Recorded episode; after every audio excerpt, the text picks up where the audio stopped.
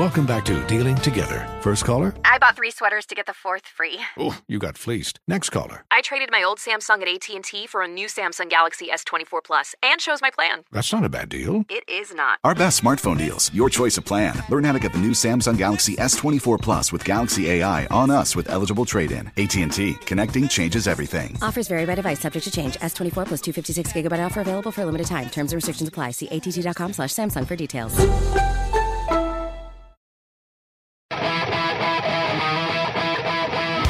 And Nigel Show. Hello, my name is Nigel. That's Jason Hammer over there. We'll go to the hotline and bring on Tony Kinnett, host of the Tony Kinnett Cast, weeknights here on 93 WIBC. He is also an investigative reporter for the Daily Signal, a former administrator for IPS. I wanted to get your opinion on this. Something I saw in the news, kind of making my blood boil here.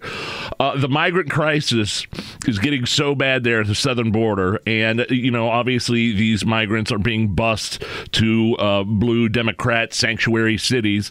In New York, students are being forced to go remote, leave the school grounds so uh, they can house uh, bust in migrants from there. Your take.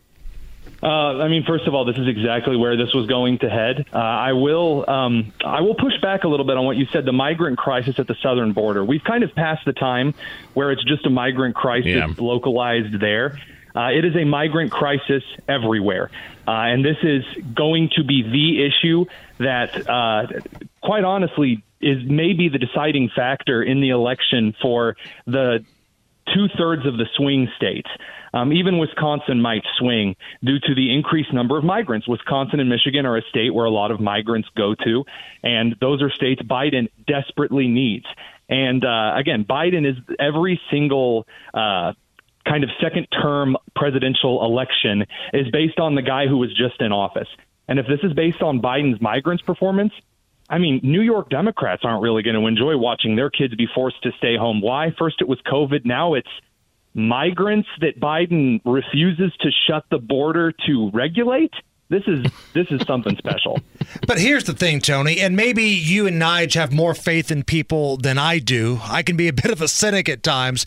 These same people who are upset that their kids have to go to e learning because of the situation of the people that they voted for are going to keep going back to the polls voting for the same people. They're going to bitch, they're going to moan, they're going to complain, but when they get their ballot, they're going to vote for the same people. That's what I feel. Uh, See, so here's here's where there's actually kind of a split. It's not a binary as to whether this person is definitely going to go to the polls and they're either going to vote red or they're going to vote blue. What you get when a city has been disenfranchised, we saw this in Detroit, we've seen this in LA, we've seen this in Las Vegas, and we've seen it in Portland. You have very weird situations where all of these Democrats who were supposed to be so excited to come out and vote for all of these politicians that were their blue ticket winners it turns out that it's not that they come and they vote red, they just don't show up to the polls. And this is how you saw in certain cities in Florida where large areas like Miami Dade were turning to DeSantis. Sure, DeSantis did really well with a lot of Cuban in- individuals there, but a lot of people were so fed up with Democrat policies, they didn't show up at all.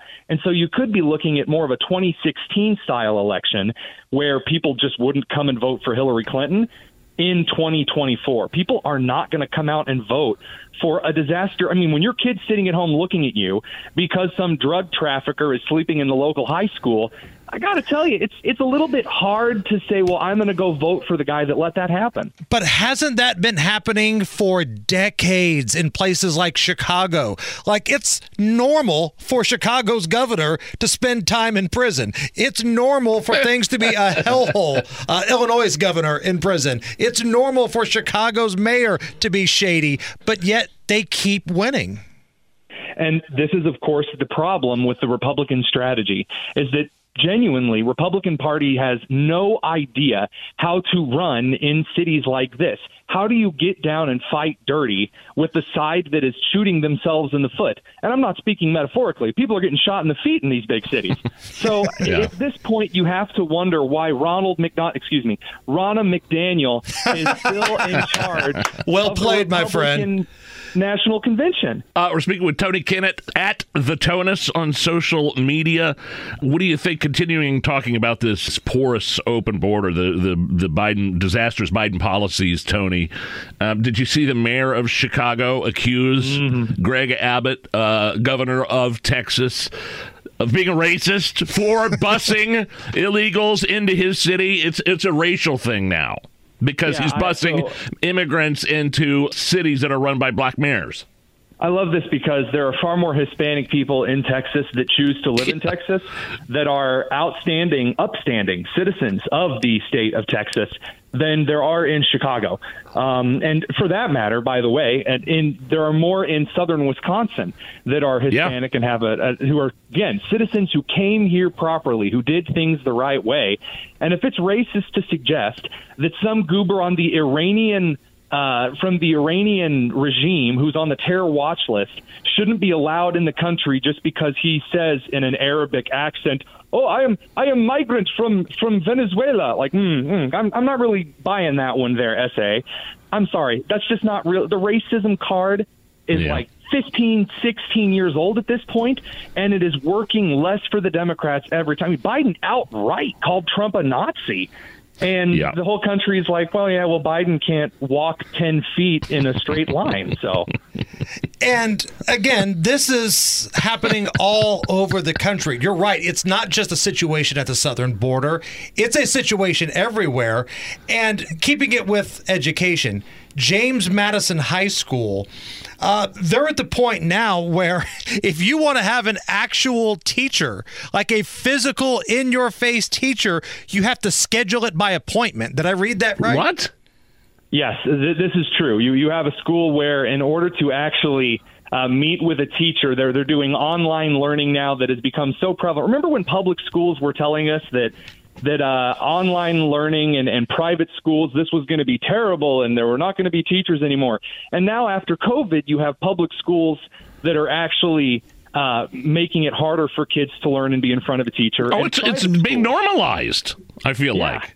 And this is and when I was at Lawrence North at the time when COVID hit, I was teaching science at Lawrence North. I was teaching biology, and I watched as I was ordered not to grade students' assignments because they were online. We weren't allowed to reprimand students for not completing assignments because oh, it's so difficult to sit at home and complete assignments on a laptop. Oh, the the horrors. And now we've normalized it. So there are no snow days anymore. There are these weird e-learning days where kids don't do anything, don't have to do anything, and then the politicians all gather around and say, "Hmm, Jeffrey, why can't the children read? And we this give them more money." James Madison High School. Again, this is uh, going viral now. Libs of TikTok have picked up on it. What you're seeing is that the parents of the kids who actually want to learn are saying, We've tried to schedule one on one time with our teacher, but the illegals are being prioritized over Oh, wow. uh, the kids that were going there before. And and this is this is exactly the kind of nonsense that is going to cost the the societal fabric of our country in any institutional trust there was left. And you're seeing this in a lot of teachers that I've talked to in the last couple of years. It's known that I've helped at this point over 270 teachers leave uh, various teachers unions around the country, and a lot of them have become so disenfranchised with the education system, they are leaving to take their kids and homeschool them. That's what my wife and I are doing. I, I, we don't want any part of any of this nonsense anymore, where you're basically rolling the dice. You got a one in six chance, one in twelve chance, maybe to hit the lucky seven and actually get your kid an education. So a lot of teachers are saying, "Screw it, I'm going to stay home. This mess isn't worth it." And that's, again, that is one of the last institutions in this country to fall. Uh, what's next? I guess the post office. That's the last one that Americans trust. And uh, I mean, I've got stuff lost in the mail right now. So Well, we have an official mailman on this That's right, program. He uh, Justin. takes very good care of us. Uh, Tonus, why don't you run for office? Aren't people trying to get you to uh, take over for like Greg Pence's seat? Yeah, Tonus. no, no, Tonus for Senate. no. Tonus for the House, Tonus for the Senate, Tonus for President.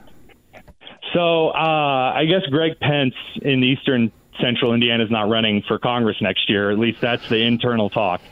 So I, I got a couple of messages from those in, in Wayne County and Henry County, Rush County, who said that they they want me to run because apparently, and then I'm, I'm just saying apparently because I haven't studied this race. Um, there aren't a lot of people that have yet stepped forward for the primary that are like they want to give it a go. And so they're like, I don't know. They point to some guy sitting on the bench, which I guess is me. And they're like, why don't you get in there? No, no, no, no. I don't want to do Congress right now, dude. I'm 28. No one wants to see some 28 year old hot mouth in Congress. I mean, the last time that happened, she was caught diddling somebody in a theater in Colorado. Good Lord. So- well, that's Lauren Boebert, isn't it? Yeah, that I think right that's who you were talking about. Sure. Yeah, yeah. You lost So, me like, at hot one- mouth. no one needs some kid in there yelling at people. I'm sorry, I'm too young for that. No. Hey, hey, man, how's the uh, newest addition to the uh, Kinnett family doing? keeping us very, very busy. It's wonderful. Raising kids is fantastic. Uh, I, I love. I honestly, I, I really have wanted to raise a family my entire life. That was kind of the goal growing up, and to get to experience this is, um, uh, it's just, it's just stellar. Uh, are you back on the radio, or are you still having people fill in?